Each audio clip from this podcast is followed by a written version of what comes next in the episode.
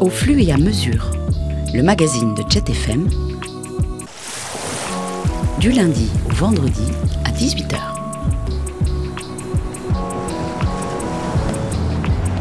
Jeudi, social et politique, local et thématique par la rédaction participative de Jet.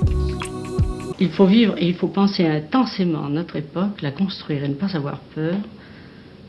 Et nous ne serons jamais, mais jamais trop en avance.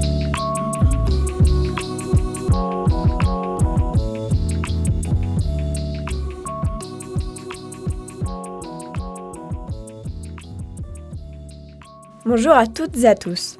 Aujourd'hui, dans Au flux et à mesure, nous vous proposons d'écouter une interview d'Antoine Charlot, directeur du comité 21 Grand Ouest.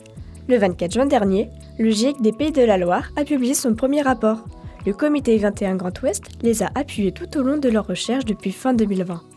Ce rapport nous explique les impacts présents et à venir du dérèglement climatique sur la région des Pays de la Loire. Bonne écoute. Bonjour Antoine Charlot. Bonjour. Vous êtes euh, directeur du comité 21 euh, Grand Ouest, donc euh, une association qui réunit les acteurs du développement durable sur notre territoire au sens un peu large. Et à ce titre, vous êtes l'un des contributeurs, des maîtres d'œuvre eh bien du, dernier rapport du GIEC euh, des pays de, la Loire. Donc le GIEC, à la base, rappelons peut-être euh, un petit peu, c'est le groupe international d'experts sur euh, le climat, celui eh bien, qui suit l'évolution du changement climatique d'un point de vue scientifique. Et là, l'idée, c'était de décliner cette démarche à une échelle régionale, celle des pays de la Loire. Pourquoi?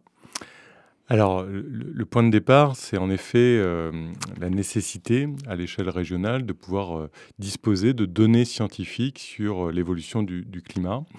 vous l'avez rappelé, il existe un, un, GIEC international qui a vocation à produire des rapports à l'échelle internationale. Mais aujourd'hui, les acteurs du territoire, les acteurs régionaux, manquent de données locales pour pouvoir passer à l'action de données sur l'évolution des émissions de gaz à effet de serre, de données sur l'évolution des températures, sur les précipitations, sur euh, le risque de submersion marine, bref, un ensemble d'indicateurs qu'on a pu étudier dans ce rapport. Pour pouvoir mettre en place ce, GIEC régional, est-ce que ça a été euh, une lutte? Est-ce que c'est une démarche euh, locale particulière, innovante à l'échelle de la France? Alors, il existe de plus en plus de GIEC locaux euh, au, niveau, niveau national. Le, premier GIEC euh, régional a été celui de Nouvelle-Aquitaine, à Climatera, porté par Hervé Letreux, qui est d'ailleurs un scientifique reconnu à l'échelle internationale. Et depuis, de plus en plus de régions euh, lancent des dynamiques similaires. donc c'est vrai que les pays de la Loire n'avaient pas encore ce, dispositif, n'avaient pas encore mobilisé la science autour des questions climatiques. C'est désormais le cas. Ça n'a pas été spécialement une lutte. Hein. Je crois qu'aujourd'hui, les pouvoirs publics, quels qu'ils soient, à l'échelle régionale bien sûr, mais aussi euh, des départements, les collectivités euh, plus locales, euh, ont besoin de s'appuyer sur la science pour justifier et orienter leur politique publique. Quelle est la pertinence de l'échelon régional par rapport aux, enjeux climatiques? Pourquoi justement avoir fait un GIEC des Pays de la Loire plutôt que de Loire-Atlantique? Alors, euh, tout simplement, là encore, pour, disposer de, données scientifiques à, l'échelle locale, on s'aperçoit aujourd'hui surtout que euh, les répercussions du climat touchent de plus en plus nos régions, euh, nos régions françaises, nos collectivités locales. alors, on a tous en tête, en région Pays de la Loire, le traumatisme de Xintia en 2005, hein, qui est la conjugaison à la fois de la montée des eaux avec une tempête. Et, et donc, à travers ces euh, ces impacts euh, très locaux, il nous a semblé nécessaire d'essayer de trouver une projection euh, climatique de ce qu'il faut ou de ce qui va se passer sur le territoire à court terme, mais aussi des impacts à plus long terme, puisque nous avons dans ce rapport défini trois horizons temporels, un horizon à 2030, donc demain, un horizon à, la moitié du siècle, 2050, et un horizon à la fin du siècle, 2100. Avec euh, beaucoup d'incertitudes, on va, on va revenir euh, dessus. Simplement pour finir de poser euh, le cadre de ce GIEC régional des pays de la Loire, c'est une vingtaine de scientifiques qui ont contribué bénévolement? Oui, 18 scientifiques, pour être tout à fait exact, qui ont contribué bénévolement euh, considérant que euh, leurs travaux de recherche, leurs laboratoires de recherche étaient déjà dans le domaine public d'une certaine façon. Beaucoup l'université de Nantes Beaucoup l'université de Nantes, mais aussi euh, l'université d'Angers, des écoles privées, je pense notamment à l'ESCA à Angers, des spécialistes à la fois des sciences physiques et mathématiques, ce qu'on retrouve assez classiquement lorsqu'on parle de, de, climat, mais aussi de sciences sociales. C'était important pour nous de pouvoir s'appuyer sur ces sciences sociales, sur la sociologie, sur la psychologie même. Euh, je pense notamment au laboratoire de psychologie sociale et environnementale de, de l'Université de Nantes, considérant que les questions climatiques sont aussi surtout des questions de changement de comportement. Et donc, euh, sans la science sociale, euh, il nous paraît, ouais, c'était intéressant de les avoir pour, pour voilà, travailler cette question de, des freins au changement et de la psychologie du changement. Le rapport que vous venez euh, de, sortir, donc euh, le GIEC des Pays de la Loire, euh, premier rapport juin 2022, combien de temps de travail pour aboutir à ça? 18 mois de travail, un peu plus de 300 documents scientifiques analysés, une centaine d'indicateurs assez, précis. ce rapport est une synthèse, donc une grosse synthèse puisqu'elle fait un peu plus de 100 pages, mais vous aurez aussi plus d'éléments sur un site internet qui sera publié à la rentrée de septembre. En attendant, on peut déjà, hein, sur euh, le site du comité 21, euh, retrouver euh, l'intégralité de ce rapport. On va l'évoquer oralement. pour repréciser aussi, là, on est sur un premier rapport qui, qui, se veut être un diagnostic du changement climatique dans les pays de la Loire. Il y en a un autre qui va suivre à l'automne avec des préconisations d'atténuation et d'adaptation. Oui, c'est vrai que ce premier rapport, euh, c'était important pour nous, c'est de poser le diagnostic, l'état des lieux, à la fois de l'évolution passée euh, des émissions de gaz à effet de serre et des températures, puisqu'on va s'apercevoir, et on s'aperçoit déjà que la température a augmenté de 1,5 degré depuis 1960, euh, les projections futures, et à partir de là, de pouvoir, dans un deuxième opus, révéler un certain nombre de trajectoires, de, de pistes d'action que chacun pourra prendre. L'intérêt pour nous, euh, au niveau du GIEC et au niveau du comité 21, c'est qu'il y ait euh, une dynamique, un mouvement euh, de fonds qui soit engagé à la fois de la part des pouvoirs publics, des secteurs économiques, mais aussi in fine du citoyen, parce qu'on est tous responsables de la situation que l'on connaît aujourd'hui. Alors, on va rentrer maintenant ensemble dans les grandes lignes de ce rapport. quelles sont déjà eh bien, les spécificités de la région Pays de la Loire? Euh, eh bien, voilà, spécificité territoriale, j'imagine qu'il y a euh, l'agriculture, la place de l'agriculture, la façade littorale, enfin voilà.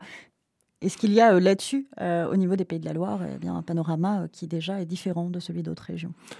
Alors en effet, dans, ce rapport, un premier chapitre est, consacré au lien étroit entre la région des Pays de la Loire et son, climat, le climat, puisque le climat, depuis euh, la nuit des temps a façonné finalement les paysages des pays de la Loire, son, ses activités économiques, l'agriculture, vous en avez parlé, euh, la, pêche, euh, le tourisme, l'industrie d'une certaine façon qui est aussi implantée sur le territoire, l'industrie agroalimentaire, mais aussi l'industrie de la métallurgie, du textile, de l'ameublement. Toute cette activité économique, toutes ces activités économiques sont directement liées euh, au climat qui euh, est un climat océanique hein, principalement. Euh, en quoi, en quoi par exemple, la production d'ameublement ou, l'agro-industrie est liée à ce climat océanique? L'agro-industrie est liée directement à la production agricole qui a été permise qui a été permise en effet par, par ce climat un peu favorable, favorable à la production céréalière, favorable à la viticulture, favorable aussi à l'élevage. donc voilà, cette industrie, elle s'est constituée à l'époque en circuit court euh, sur euh, cette, euh, voilà, cette, ce lien extrêmement fort entre production agricole et transformation des produits agricoles et donc l'agro-industrie. L'ameublement, c'est un peu différent, en effet, puisque nous ne sommes pas une région extrêmement forestière, mais on s'aperçoit en tout cas aujourd'hui que cette industrie dépend énormément des conditions climatiques qui sont celles des, des, pays de la Loire. Le textile, identique, puisque cette industrie, y compris la métallurgie, dépend énormément des ressources en eau, et on voit bien que avec les, évolutions climatiques, cette ressource en eau est moins disponible et euh, risque de manquer euh, pour l'ensemble euh, des activités qui composent le, territoire. Vous partez donc eh bien, aujourd'hui du territoire des Pays de la Loire. Vous, dans votre rapport, vous parlez d'un territoire accueillant, structuré par son climat. Vous venez d'évoquer l'eau. Donc pour le moment, il y a encore une eau omniprésente, relativement abondante, mmh. qui permet justement ces activités économiques. eh bien là, on, va, on va devoir faire face au, au changement. L'agriculture aussi, qui est très forte en Pays de la Loire rappelons-le, qui mm. structure vraiment le, paysage et la biodiversité euh, sur notre territoire. Oui, l'agriculture, en tout cas, c'est une des thématiques que l'on a traitées dans, ce rapport. Le système alimentaire dans son ensemble, euh, puisque lorsqu'on parle d'agriculture, il y a évidemment la production, celle qu'on, euh, les, aliments qu'on produit directement sur le territoire, mais pour produire ces aliments, cela nécessite un certain nombre d'intrants, à la fois en termes de nourriture pour le bétail des Pays de la Loire, à la fois aussi en termes d'engrais pour le végétal. Euh, il y a aussi la distribution alimentaire et in fine la consommation alimentaire. Donc on a vraiment dans ce rapport essayé d'étudier l'intégralité du système alimentaire, ses impacts sur les émissions de gaz à effet de serre, mais aussi sa vulnérabilité par rapport au changement climatique qui s'annonce. Alors, quand vous parlez justement du, système euh, agricole, euh, quand on a préparé cette émission, vous m'avez eh bien, donné quelques conclusions. Il y en a une qui peut sembler surprenante, c'est que de prime abord, du point de vue des sols euh, émissions de, gaz à effet de serre, eh bien, entre agriculture euh, biologique et agriculture dite conventionnelle, le bilan euh, est à peu près équivalent? En effet, lorsqu'on regarde les émissions de gaz à effet de serre produites euh, par euh, l'agriculture bio ou l'agriculture conventionnelle, on n'a pas une grande différence euh, sur l'impact carbone qui sont liés à ces deux types pourtant très différentes d'agriculture. Comment est-ce qu'on peut l'expliquer? Parce que souvent, enfin, dans des formes d'agriculture biologique, il y a davantage de circuits courts qui sont associés aussi. on va avoir moins de tourteaux de soja pour alimenter les bêtes. Enfin voilà, on, peut imaginer qu'on est sur un échelon plus local. Alors pourquoi est-ce que le bilan alors sur, le, bio comme sur le conventionnel, on a de toute façon des intrants qui sont différents. Euh, évidemment, euh, certains sont moins impactants sur euh, la biodiversité. mais là encore, on revient sur le sujet qui, est celui du rapport. On étudie que le, carbone. donc c'est vrai que voilà, sur ces deux, deux, types d'agriculture, on n'a pas une grande différence en termes d'émissions de gaz à effet de serre. attention néanmoins à ne pas prendre uniquement le carbone comme le seul indicateur de la transition écologique. Il y a évidemment des questions qui sont liées à l'utilisation de la ressource en eau, à l'utilisation des sols, à la biodiversité, à l'impact sur la biodiversité il est clair qu'aujourd'hui, l'utilisation de, pesticides peut être extrêmement nocif euh, sur, euh, justement sur cette biodiversité ou sur euh, la qualité des, des sols.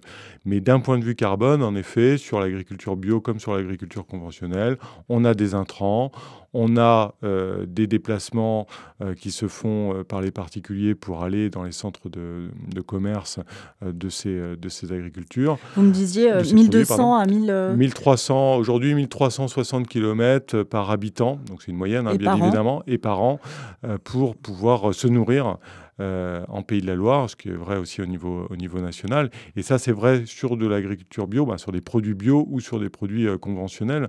il faut voir aussi que encore beaucoup de produits bio sont aussi très emballé, très très emballé. Euh, on le voit dans les commerces classiques. Donc euh, voilà, il n'y a pas de... Euh, il y, a une agriculture qui évidemment a moins d'impact si on prend l'ensemble de l'empreinte écologique, hein, qui est plutôt l'agriculture bio, les circuits courts, voilà, l'agriculture un un peu moins impactante. Mais globalement, sur la question du carbone, on a encore beaucoup d'efforts à faire, quel que soit le type d'agriculture. Alors en tant que citoyen, un des leviers là-dessus, c'est la part de l'alimentation carnée, qui est clairement euh, identifié dans, ce rapport euh, régional du GIEC Oui.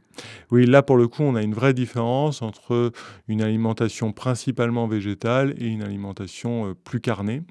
alors on, ne fait pas dans ce rapport, en tout cas pas pour le moment, de préconisation. ça sera l'objet du, second rapport.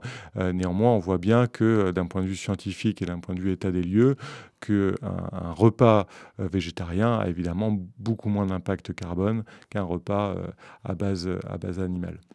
L'agriculture euh, en Pays de la Loire et l'élevage euh, sont eh bien, très puissants et jouent mm. un rôle économique euh, et social majeur. Quel peut être l'impact du, changement? Quel va être, d'après votre rapport, l'impact du changement climatique pour cette filière? Et quelle transformation est-elle amenée à faire? Alors c'est vrai que le, système alimentaire de tout temps euh, dépend des conditions météorologiques. Et c'est vrai qu'avec l'évolution euh, du climat, euh, avec l'augmentation des températures, on voit aujourd'hui un bourgeonnement précoce euh, et donc une sensibilité au gel beaucoup plus forte. Vous savez, dans les, dans les médias, on parle souvent de gel tardif. Le gel, il n'est pas tardif, c'est le bourgeonnement qui est précoce et qui est de fait très sensible à, la, moindre, euh, à la moindre intempérie, euh, que ce soit d'ailleurs du gel ou de la grêle qu'on connaît de, plus en plus sur, sur nos territoires.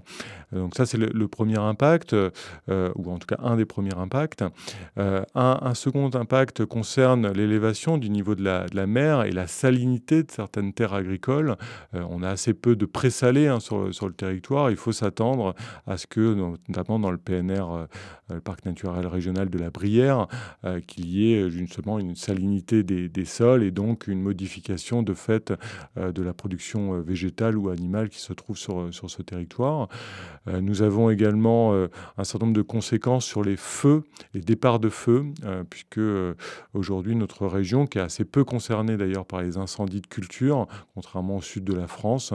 Euh, aujourd'hui, euh, le risque de feu de forêt va augmenter de 20 à 30 euh, dans un scénario optimiste, c'est-à-dire dans un scénario où on réduirait de façon assez massive nos émissions de gaz à effet de serre. Là, on est sur quel horizon 2050, 2100 2050 pour 20 à 30 de, de, risque de départ de feu et 40 à 60 de risque de départ de feu à 2050 dans un scénario très pessimiste, c'est-à-dire un scénario qui, c'est le business as usual. Oui, c'est ça. C'est les émissions qu'on connaît qui continuent d'augmenter. Hein. C'est vrai que des efforts sont faits aujourd'hui dans beaucoup de domaines, mais malgré tout, les émissions de gaz à effet de serre continuent d'augmenter à l'échelle mondiale. Elles ont baissé à l'échelle régionale, mais elles continuent d'augmenter à l'échelle mondiale.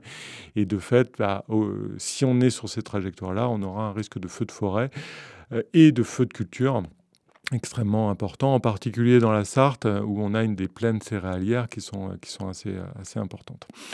Euh, donc voilà un exemple euh, voilà, de risque pour l'agriculture. Euh, il y a évidemment, évidemment la question de la ressource en, eau, puisque sans eau, pas de production alimentaire, que ce soit d'ailleurs sur l'élevage ou sur la production végétale. Et aujourd'hui, il y a un risque de conflit entre et d'usage, conflit d'usage entre finalement une eau à destination de la consommation humaine, avec une population touristique qui va être plus importante sur le territoire, et on le sait parce qu'un climat malgré tout plus favorable que dans le sud de la France ou dans le sud de l'Europe. Euh, une eau à destination industrielle, parce que sans eau, pas d'industrie métallurgique, pas d'industrie du textile, pas d'industrie de l'agroalimentaire. Pas d'industrie nucléaire on n'a pas d'activité nucléaire sur, le territoire des Pays de la Loire, mais de fait, les industries énergétiques au sens large, parce qu'on a aussi quelques centrales, je pense à la centrale de Cordemais, euh, dépendent des ressources en eau et on utilise principalement de l'eau douce dans cette industrie. On n'utilise pas de l'eau salée pour des raisons de corrosion, etc. On utilise de l'eau douce euh, et évidemment cette eau à destination de la production alimentaire. Donc à un moment donné, il faudra se la partager, cette ressource, d'autant plus qu'elle deviendra de plus en plus rare puisqu'on estime entre 20 et 30% la baisse des débits et, de la quantité euh, de la ressource en eau sur le territoire d'ici à, 2040. Et là, on n'a pas encore euh, évoqué les potentielles euh, épidémies qui peuvent toucher les élevages et les cultures mm. et qui risquent ben, de s'amplifier aussi. Nouveaux, nouveaux parasites, ou s'ils ne sont pas nouveaux, des parasites qui ont tendance à, se, à se, propager beaucoup plus vite.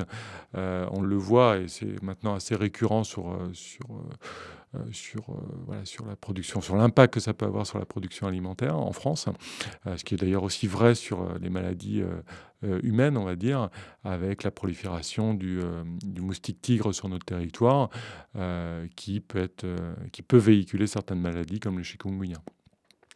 On voit donc que la filière, en tout cas, va être très certainement largement impactée euh, mmh. par ce changement climatique. Donc elle est à la fois euh, euh, responsable d'une partie des émissions et aussi eh bien, elle, va être, elle va être victime. Dans les préconisations que, que, va faire ce GIEC des, des, Pays de la Loire, vous nous en reparlerez à l'automne, j'espère, eh bien, il y a des pistes, vous, me l'avez dit en, off, comme l'agroforesterie, la diversité, justement, pour faire face un peu à ces, à ces risques, mais en tout cas la nécessité de repenser le modèle.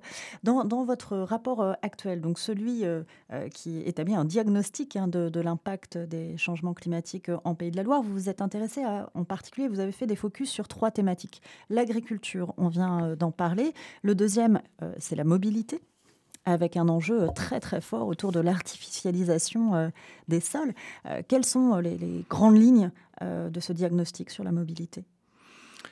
Alors c'est vrai que la, mobilité euh, augmente euh, sur le territoire des Pays de la Loire. Elle est directement liée à ce qu'on appelle l'artificialisation des sols, donc cet, étalement urbain pour faire, euh, pour faire simple. Qui est très fort hein, en Pays de la Loire, qui est bien bien au-dessus des moyennes nationales. Qui est extrêmement, qui est extrêmement fort. Aujourd'hui on a 11%, 11,2% pour être exact, d'artificialisation du territoire contre une moyenne nationale qui se situe à 9%. Donc on est au-dessus de la moyenne nationale et ça continue d'augmenter en raison principalement, euh, et on peut s'en réjouir, d'une dynamique démographique et économique extrêmement forte sur le territoire.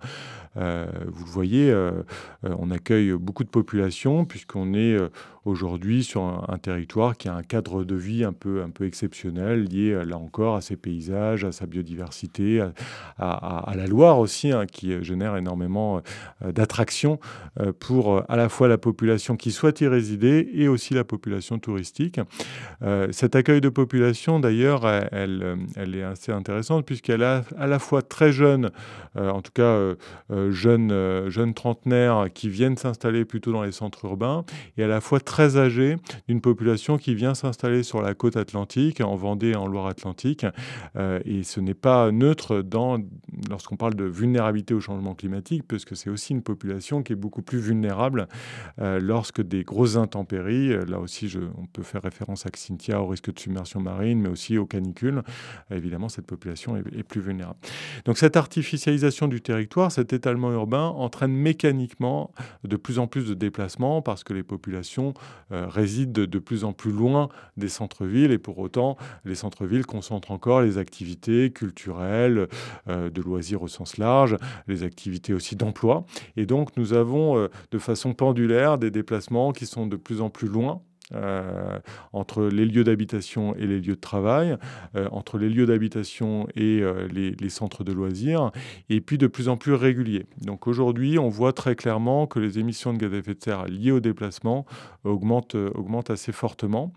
Euh, donc voilà, c'est un sujet. Euh, il faudra aussi en prendre la mesure, euh, d'autant plus avec un prix du, du, gasoil, un prix de l'essence qui est de plus en plus fort. Donc ça affecte le pouvoir d'achat des, ménages.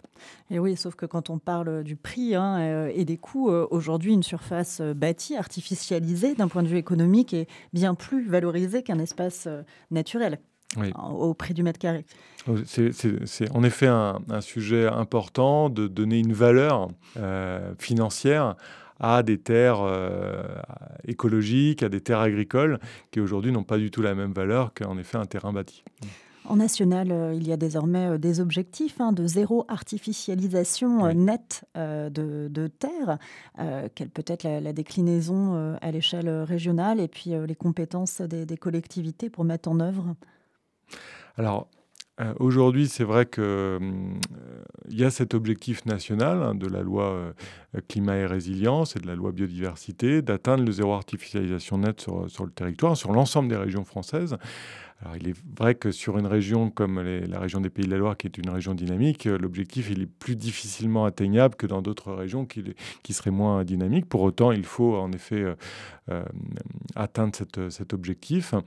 Euh, donc on n'est pas dans un rapport, encore une fois, de, de, solution, mais on voit bien que euh, certaines euh, techniques de construction sur pilotis, certaines densités aussi plus fortes doivent être mises en place, y compris dans les territoires plus ruraux, parce qu'évidemment, lorsqu'on pense à, la densification et à la densité, on pense à, Nantes, on pense à des grandes agglomérations comme Angers ou, ou comme même Saint-Nazaire aujourd'hui, qui est de plus en plus attractif.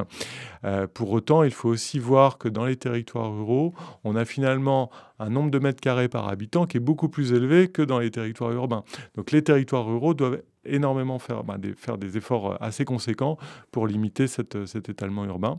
Euh, je crois qu'aujourd'hui, la population est prête à accepter euh, d'avoir des espaces plus réduits et en même temps des espaces partagés. voilà, on peut mutualiser un certain nombre d'espaces, y compris des jardins, hein, qui ça se fait depuis très longtemps, hein, les jardins ouvriers, on appelait ça à l'époque. aujourd'hui, se, se développent même en, milieu rural. Donc il y, a, évidemment des, des solutions, à la fois fois pour euh, densifier l'habitat, mais aussi densifier les zones d'activité. Parce que même si 70% euh, de l'artificialisation du territoire en Pays de la Loire est liée au logement, il y a quand même 30% qui sont liés aux zones d'activité. Euh, et donc il y a un effort des industries, des entreprises de pouvoir un peu plus densifier, encore plus d'ailleurs avec le Covid et avec le développement du télétravail qui s'accélère sur notre territoire.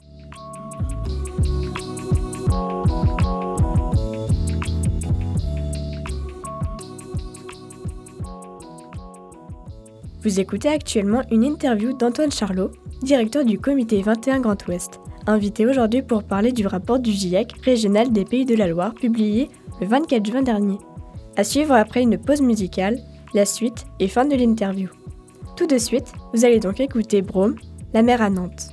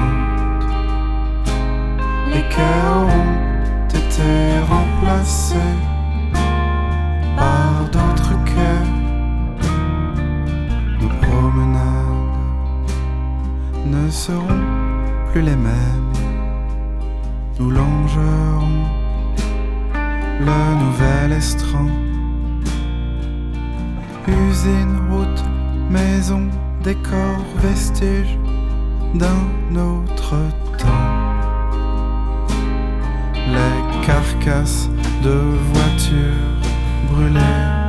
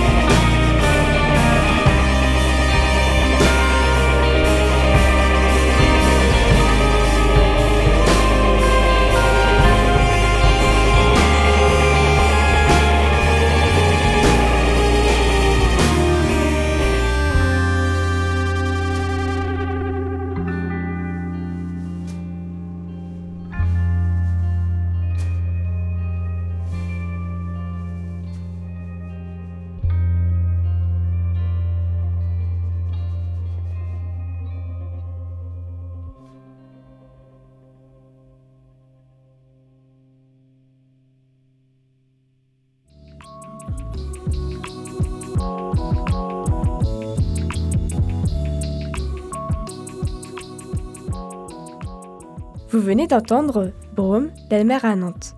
Vous êtes toujours sur Jet FM dans Au fur et à mesure. On continue maintenant avec la suite de l'interview d'Antoine Charlot, directeur du comité 21 Grand Ouest, invité aujourd'hui pour parler du rapport du GIEC régional des Pays de la Loire, publié le 24 juin dernier.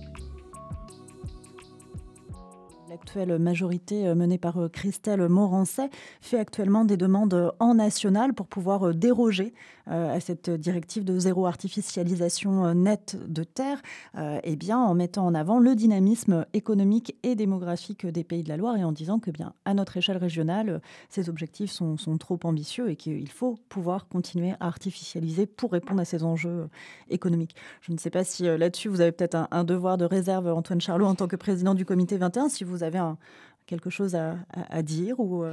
Non, ce qui est, certain, c'est que l'objectif à, 2050 de zéro artificialisation nette, il n'est pas négociable. C'est-à-dire qu'il concerne toutes les régions. C'est un objectif qui, euh, est important pour, la France et, et qui permettra... Euh, à la fois de protéger la biodiversité, mais aussi de limiter les déplacements dont on parlait euh, tout à l'heure. Euh, donc finalement, euh, à travers ce zéro artificialisation net, de protéger le pouvoir d'achat des, personnes qui voilà, feront plus de circuits courts, utiliseront moins de gasoil et donc protégeront en quelque sorte leur, leur pouvoir d'achat. Par rapport à la la proposition euh, du Conseil régional des, Pays de la Loire, il pas, je ne suis pas à même d'en juger la, pertinence. Ce que l'on peut dire en revanche, c'est que euh, cet objectif d'artificialisation, en tout cas de mon point de vue euh, en tant que comité 21, ne peut pas s'appliquer de la même manière sur l'ensemble des territoires. donc il y a deux choses. Il y a d'une part à l'intérieur de la région des Pays de la Loire des objectifs qui doivent être différenciés d'une collectivité à l'autre. On ne peut pas attendre la même chose de Nantes Métropole, du PNR de la Brière dont on parlait tout à l'heure. Parc naturel régional. Parc naturel régional de, la Brière. Euh, moi, je, suis persuadé que euh, sur le parc naturel régional de la Brière, il faut aller encore plus loin que l'objectif intermédiaire de réduction par deux des, des consommations d'espace. On a un territoire qui a de tels enjeux écologiques, de tels enjeux de production alimentaire que je dirais qu'il faut dès maintenant, dès 2030, euh, atteindre le zéro artificialisation nette en revanche, sur Nantes, peut-être concentrer encore plus euh, d'habitats et donc euh, ne pas atteindre ce zéro artificialisation nette pour densifier. Mais ça veut dire qu'il y a des péréquations à opérer entre des centres-villes qui continueraient finalement, compte tenu de leur dynamique, à accueillir des populations et artificialiser et qui doivent à un moment donné, y compris financièrement, reverser euh, une contribution financière aux territoires qui absorberont et compenseront en quelque sorte l'artificialisation de Nantes. Donc c'est plutôt une péréquation qu'il faut opérer entre les territoires.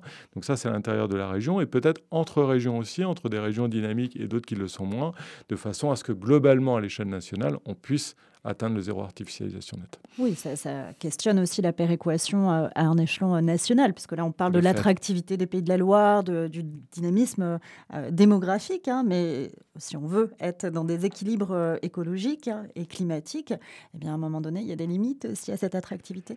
Dans, tous les cas, voilà, à un moment donné, il faudra se poser la question de est-ce qu'on pourra toujours accueillir des populations ou des entreprises sur le territoire des, pays de la Loire? C'est une vraie question, mais, c'est vrai que c'est aussi d'autres enjeux, des enjeux économiques, sociaux, euh, d'emploi.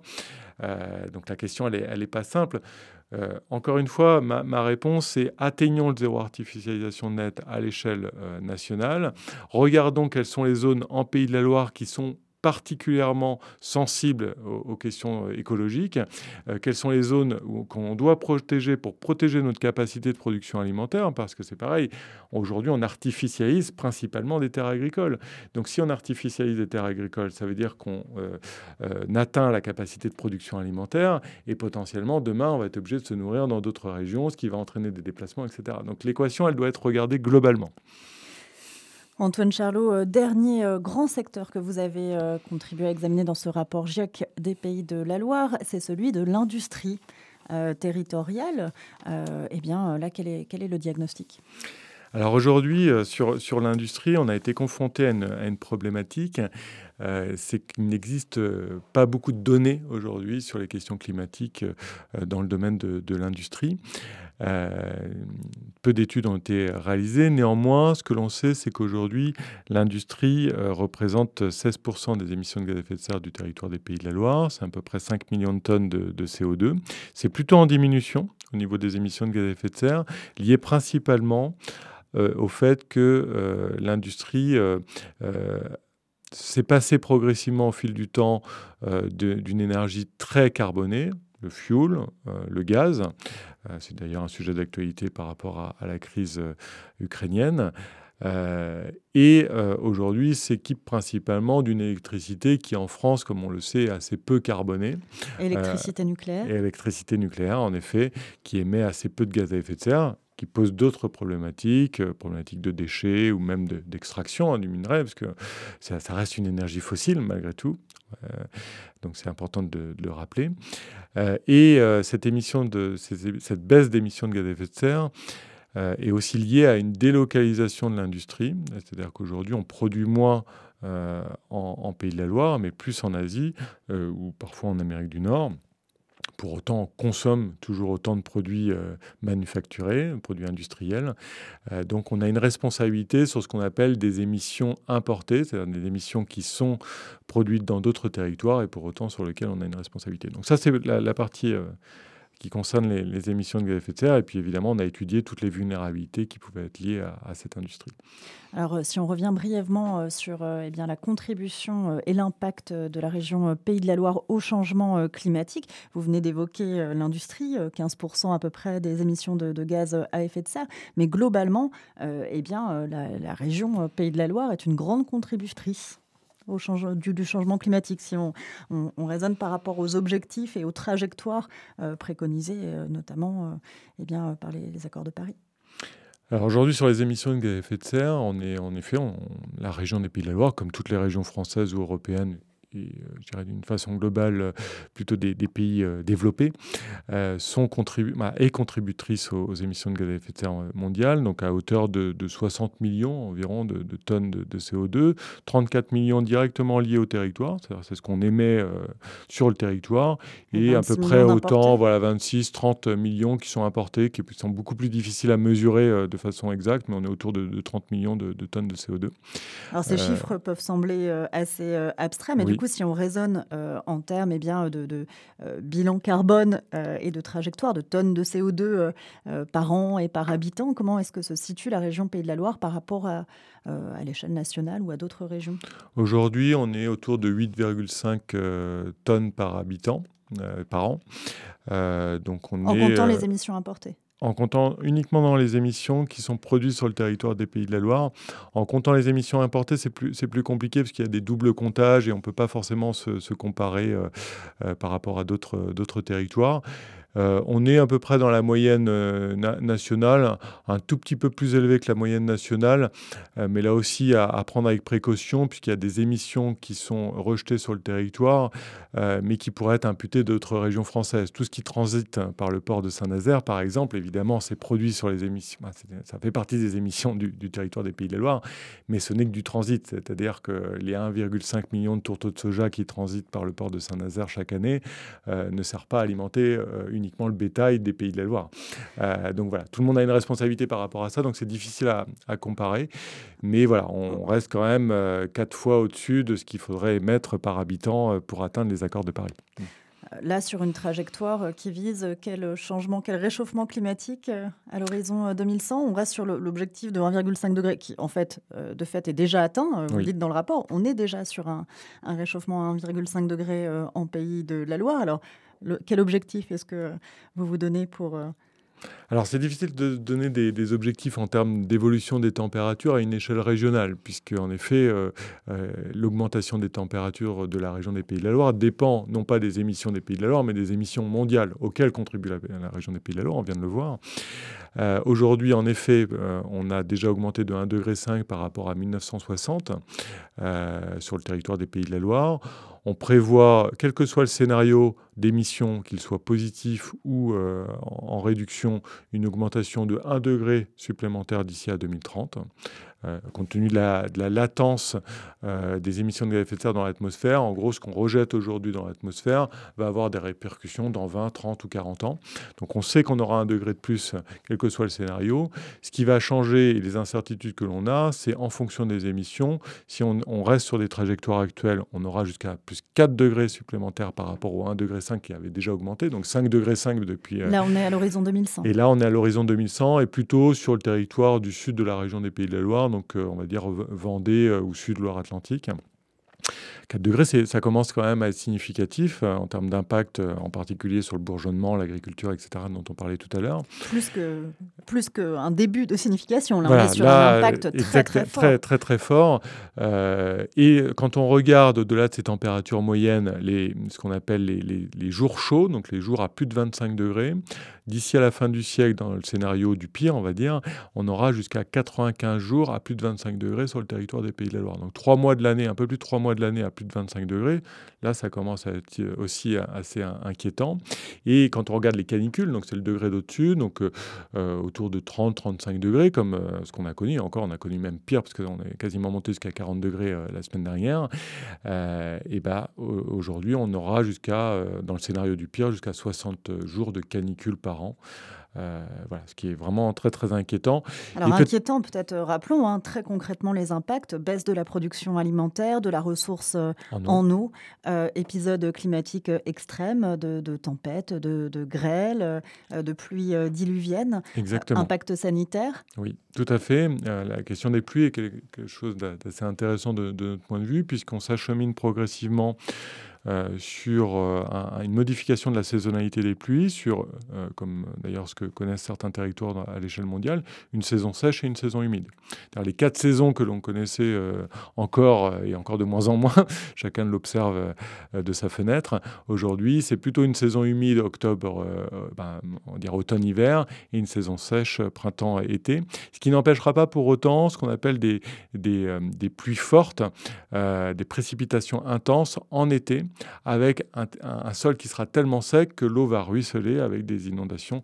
Et on a aujourd'hui 4-5 euh, zones sur le territoire qui sont particulièrement sensibles aux inondations et au risque de ruissellement. Quelles zones? Alors en particulier la vallée euh, d'Authion du côté de d'Angers, euh, mais aussi le bassin de Saint-Nazaire, euh, voilà, qui sont euh, particulièrement concernés par ces pluies, euh, par ce risque d'inondation. Vous pourrez dans le rapport aisément voir la carte de ces, de ces territoires, qui conjugue à la fois le risque d'inondation avec les enjeux du territoire en termes d'emploi, du nombre de populations, etc. Parce que le risque n'est pas calculé de la même façon sur un territoire qui est relativement vierge par rapport à un territoire qui est très fortement densifié. Alors euh, pour finir, hein, justement sur ces éléments de, diagnostic présents dans, le rapport du GIEC des Pays de la Loire, euh, Antoine Charlot, parlons un petit peu de, la côte euh, de la zone océanique et puis eh bien de ce qui va s'y passer en fonction des, trajectoires de changement climatique, risque de submersion, de salinité, voilà. Quel impact sur la façade atlantique des Pays de la Loire? Alors aujourd'hui, on observe en effet une, augmentation de la montée des eaux liée à la dilatation de l'océan Atlantique on est de quel ordre pour le moment?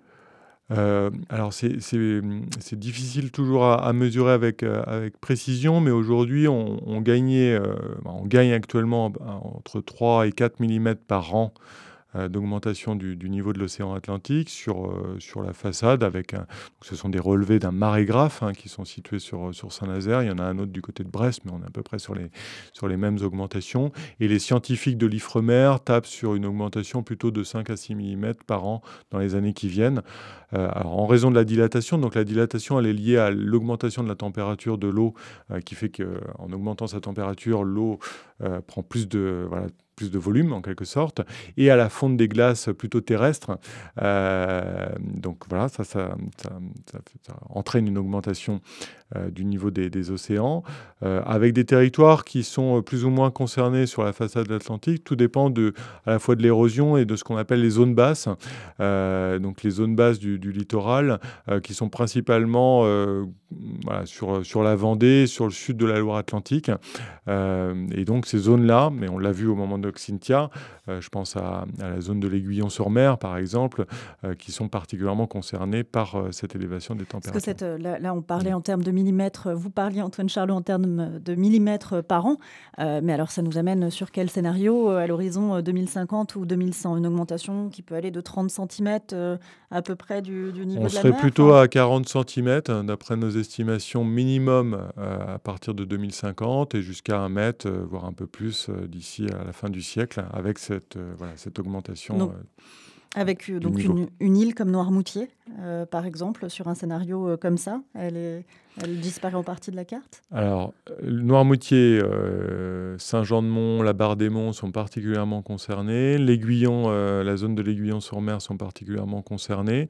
ce qui n'est pas le cas de l'île-Dieu, par exemple, qui est plutôt un rocher, en quelque sorte, donc qui est plus protégé de, cette élévation du niveau de la mer.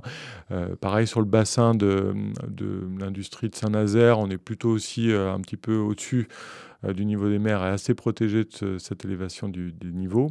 en revanche, le PNR, hein, qui lui est vraiment en zone basse, euh, va se retrouver. Euh, le parc régional de la Brière, régional de la Brière va, va être submergé assez régulièrement. Et l'île de Nantes alors sur l'île de Nantes, en effet, mécaniquement, une élévation du niveau des mers va entraîner une élévation du niveau de la Loire et une partie du territoire nantais euh, risque d'être submergé. Mais là aussi, il faut regarder un petit peu, parce que euh, Nantes n'est pas, n'est pas plate. Hein, euh, il y a quand même quelques, quelques niveaux. Donc, il faut regarder précisément là où ça risque de. là où il peut y avoir des, submersions.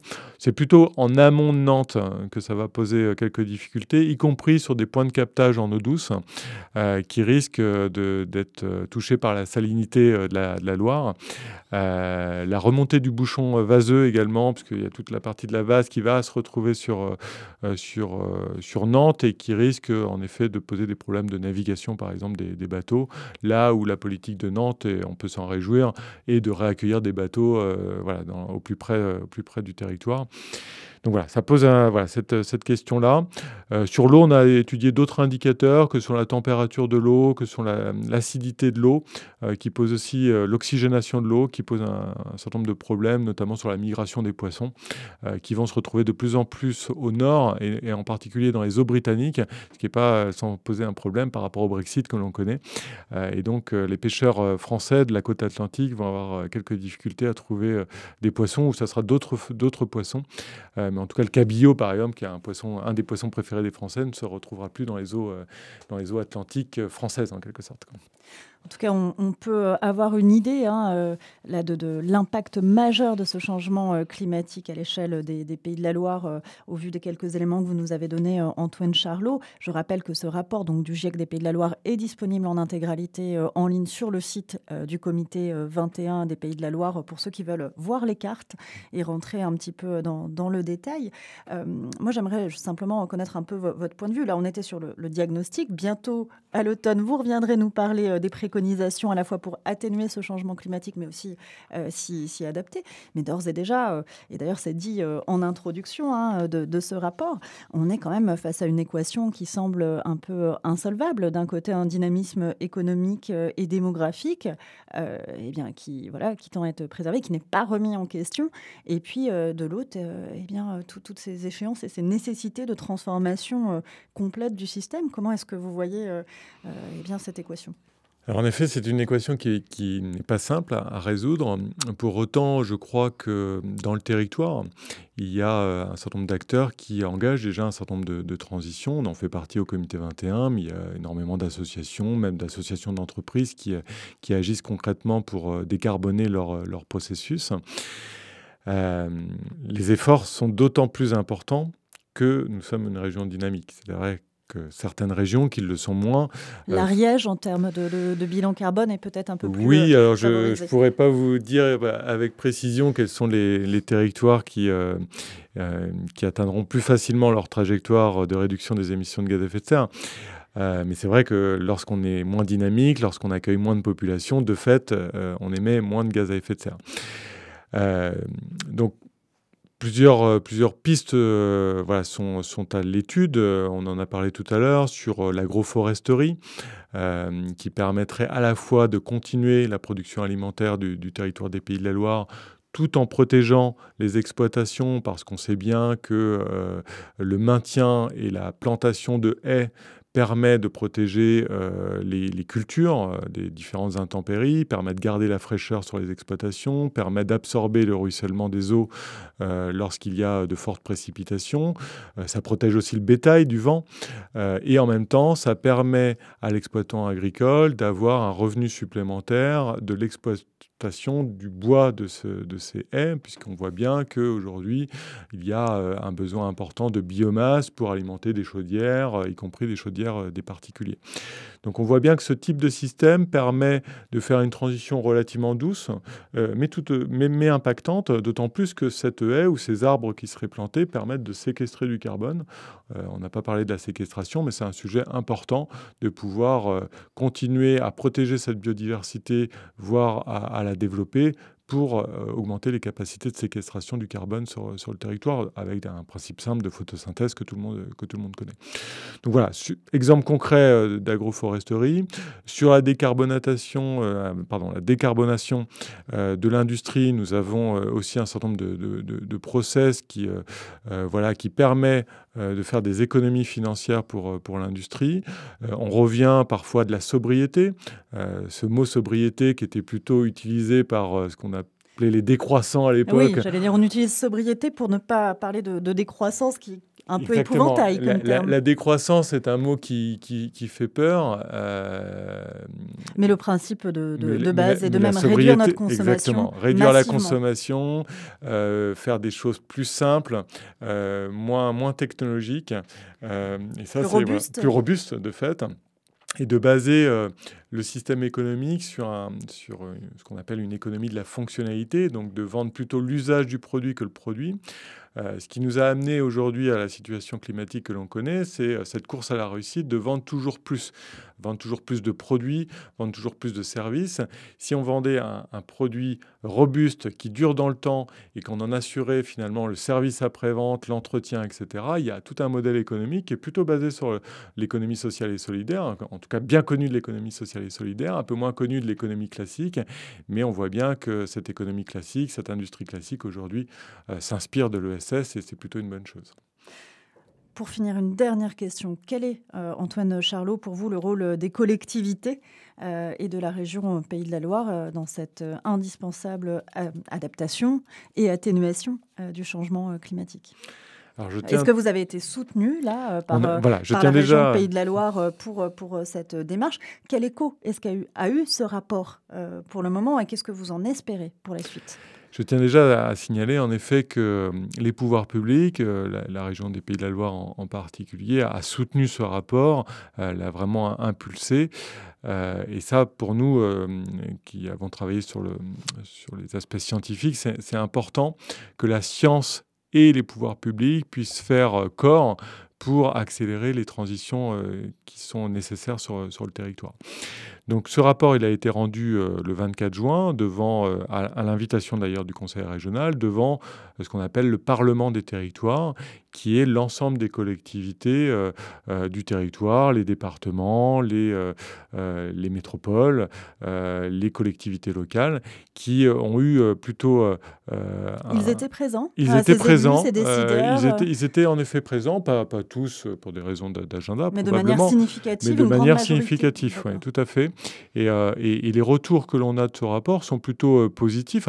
Parfois un peu alarmant, on le reconnaît. Hein. C'est vrai que certains indicateurs sont quand même pas très, pas très bons. Euh, mais euh, dans une logique, euh, en tout cas de ce que j'entends aujourd'hui, dans une logique de, progression et de se dire bah, qu'est-ce qu'on fait et qu'est-ce qu'on fait ensemble? Et c'est là où je réponds à votre question. C'est-à-dire que le rôle d'une collectivité locale, c'est évidemment de réinterroger ses politiques publiques à l'aune de ces constats-là. Par exemple, l'aménagement du territoire. L'aménagement du territoire, la politique de mobilité, évidemment le soutien au système euh, au système agricole. Donc il y a un certain nombre de, sujets qui relèvent directement des compétences des collectivités, mais il y a une compétence majeure des collectivités qu'il ne faut pas oublier, c'est leur capacité à mobiliser, à, être chef d'orchestre euh, de l'ensemble des acteurs qui composent ce territoire. Et c'est bien là-dessus que nous, euh, Comité 21 et nous, GIEC, nous attendons la puissance publique, la région, les collectivités locales, c'est de pouvoir sensibiliser, alerter et surtout inciter les acteurs à à faire des actions concrètes, euh, de façon différenciée d'ailleurs, parce qu'on ne peut pas attendre la même chose d'une association ou d'une petite entreprise que d'une grande entreprise ou d'une grande, euh, ou d'une grande collectivité. Donc chacun doit prendre sa part, c'est un peu comme le mouvement des, des, colibris, chacun prend sa part, et on doit être en capacité ensuite de se mesurer collectivement. On n'est pas là pour dire, vous, vous avez mal fait. Les déclarations d'intention aussi qui alors, les déclarations d'intention, elles se régulent à partir du moment où on mesure collectivement. Euh, et c'est là où on verra que certains acteurs font pas assez, mais ils se rendront eux-mêmes du fait que leurs concurrents ou euh, leurs clients font plus qu'eux. Et à un moment donné, ça se régule comme ça. C'est un peu l'objectif des COP territoriales qui ont été créées euh, il y a quelques années maintenant. Je sais que la Bretagne a fait sa, sa Bresse-COP, la, la, COP Centre-Val de Loire également. À Rouen aussi, il y a une COP.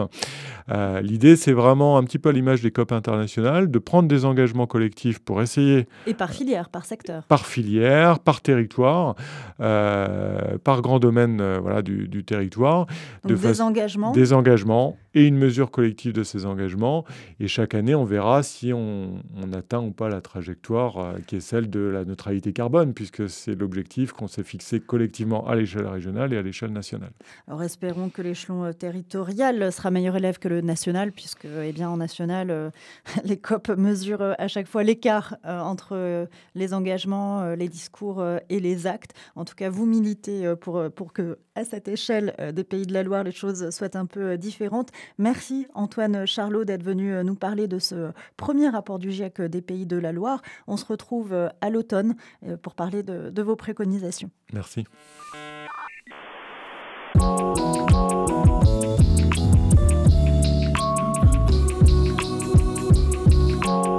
Au flux et à mesure, le magazine de Jet FM, du lundi au vendredi à 18h.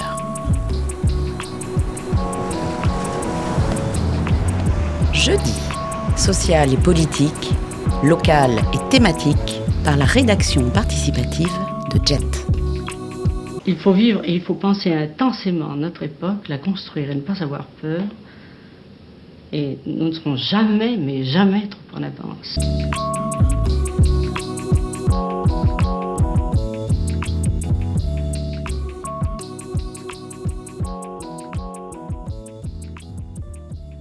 Vous venez d'écouter une interview d'Antoine Charlot, directeur du comité 21 Grand Ouest, invité aujourd'hui pour parler du rapport du GIEC régional des Pays de la Loire, publié le 24 juin dernier. Le podcast est disponible dès maintenant sur le site jetfm.fr. À suivre dans les médias, Chemin d'Afrique. Bonne soirée sur Jet